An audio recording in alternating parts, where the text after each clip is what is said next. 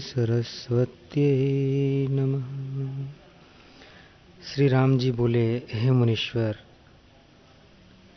बालक अवस्था तो महाजड़ और अशक्त है। जब युवावस्था आती है, तब बाल्यावस्था का ग्रास कर लेती है और उसके अनंतर जब वृद्धावस्था आती है, शरीर जर्जरीभूत हो जाता है। और बुद्धि क्षीण हो जाती है, फिर मृत्यु पाता है। हे मुनीश्वर, इस प्रकार अज्ञानी का जीना व्यर्थ है। कुछ अर्थ की सिद्धि नहीं।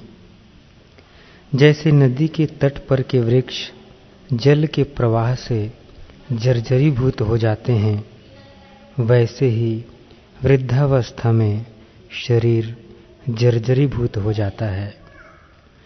जैसे पवन से पत्र उड़ जाते हैं, वैसे ही वृद्धावस्था से शरीर नाश पाता है। जितने कुछ रोग हैं, वह सब वृद्धावस्था में आ प्राप्त होते हैं और शरीर कृष हो जाता है।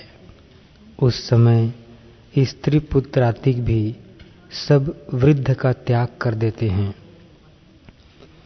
जैसे पक्के फल को वृक्ष त्याग देता है, वैसे वृद्ध को कुटुंब त्याग देता है। जैसे बावले को देख के सब हंस के बोलते हैं कि इसकी बुद्धि जाती रही, वैसे ही इसको भी देख के हँसते हैं। जैसे कमल का फूल बर्फ़ पड़ने से जर्जरी भूत हो जाता है, वैसे ही जरावस्था में पुरुष जर्जरी भाव को प्राप्त हो जाता है। शरीर कुबड़ा हो जाता है, केश श्वेत हो जाते हैं और शक्ति क्षीण हो जाती है। जैसे चीरकाल के बड़े वृक्ष में घून लगता है, वैसे ही इसमें कुछ शक्ति नहीं रहती। हे मुनीश्वर, और भी सब कृत्य क्षीण हो जाती है। परंतु एक आसक्ति मात्र रहती है। जैसे बड़े वृक्ष पर उल्लू आ रहते हैं, वैसे ही इसमें क्रोध शक्ति आ रहती है और सब शक्तियाँ क्षीण हो जाती हैं। जरावस्था दुख का घर है। जब जरावस्था आती है, तब सब दुख इकट्ठे होते हैं। उनसे पुरुष महादीन हो जाते हैं। युवावस्था में जो काम का बल रहता है, सो भी जरा में क्षीण हो जाता है। इंद्रियों की आसक्ति घट जाती है, उनकी चपलता का अभाव हो जाता है। जैसे पिता के निर्धन होने से पुत्र दीन हो जाता है, वैसे ही शरीर के दुर्बल होने से इंद्रियाँ भी निर्बल हो जाती हैं। केवल एक तृष्णा बढ़ जाती है। जब जरा रूपी रात्रि आती है, तब खांसी रूपी सयार आकर शब्द करते हैं और आधी व्याधि रूपी उलूक आकर निवास करते हैं। हे मुनिवर, ऐसी नीच वृद्धावस्था की मुझको इच्छा नहीं। जैसे फल से वृक्ष झुक जाता है, वैसे ही बुढ़ापे से देह कुबड़ी हो जाती है।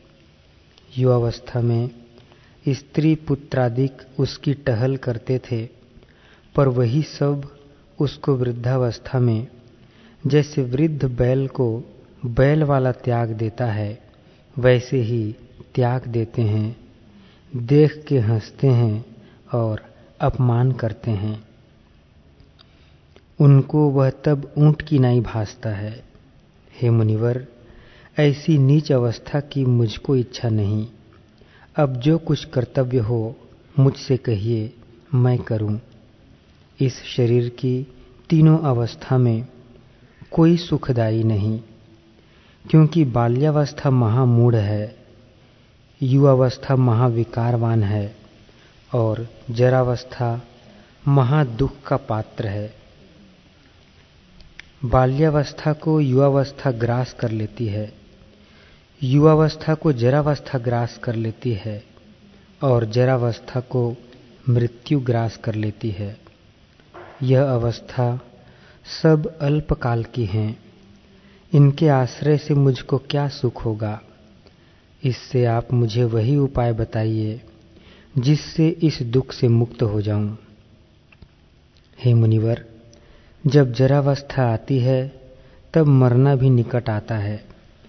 जैसे संध्या आने से रात्रि तत्काल आ जाती है, और जो संध्या के आने से दिन की इच्छा करते हैं, वह मूर्ख हैं।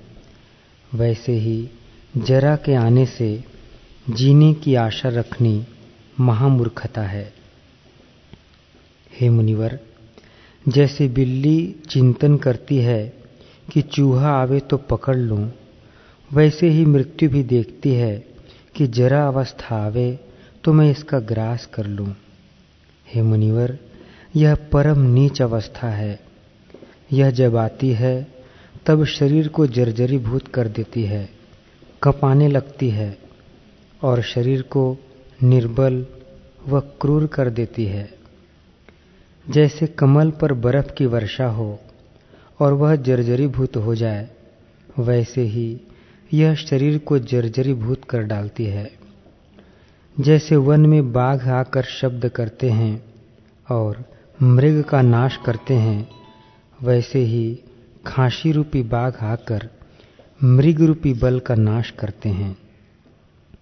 हे मुनिवर, जब जरा आती है, तब जैसे चंद्रमा के उदय से कमलिनी खिलाती है, वैसे ही मृत्यु प्रसन्न होती है। यह जरावस्था बड़ी दुष्टा है। इसने बड़े बड़े योद्धों को भी दिन कर दिया है। यद्यपि बड़े बड़े शूर संग्राम में शत्रुओं को जीतते हैं, पर उनको भी जरा ने जीत लिया है। जो बड़े बड़े पर्वतों को चूर्ण कर डालते हैं, उनको भी जरा पिशाचिनी ने महादीन कर दिया है। इस जरा रूपी राक्षसी ने सबको दीन कर दिया है। यह सबको जीतने वाली है।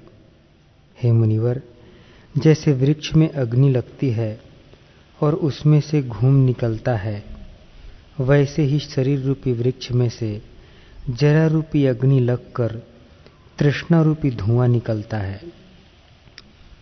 जैसे डिब्बे में बड़े रत्न रहते हैं, वैसे ही जरा रूपी डिब्बे में दुख रूपी अनेक रत्न रहते हैं। जैसे हाथी जंजीर से बंधा हुआ दीन हो जाता है, वैसे ही जरा रूपी जंजीर से बंधा पुरुष दीन हो जाता है। उसके सब अंग शिथिल हो जाते हैं, बल क्षीण हो जाता है, इंद्रियाँ भी निर्बल हो जाती हैं और शरीर जर्जरी भाव को प्राप्त होता है। परंतु तृष्णा नहीं घटती, वह तो नित्य बढ़ती चली जाती है।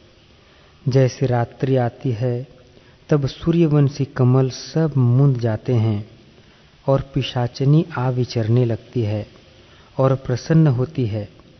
वैसे ही जरा रूपी रात्रि के आने से सब शक्ति रूप कमल मूंद जाते हैं। तृष्णा रूपी पिशाचिनी प्रसन्न होती है। हे मुनिवर, जैसे गंगा तट के वृक्ष गंगा जल के वेग से जर्जरीभूत हो जाते हैं वैसे ही जो यह आयु रूपी प्रवाह चलता है, उसके वेग से शरीर जर्जरीभूत हो जाता है। जैसे मांस के टुकड़े को देख, आकाश से उड़ती चील नीचे आकर ले जाती है, वैसे ही जरावस्था में शरीर रूपी मांस को काल ले जाता है। हे मुनिवर, यह तो काल का ग्रास बना हुआ है। जैसे वृक्ष को हाथी खा जाता है वैसे जरा वाले शरीर को काल देख के खाता है।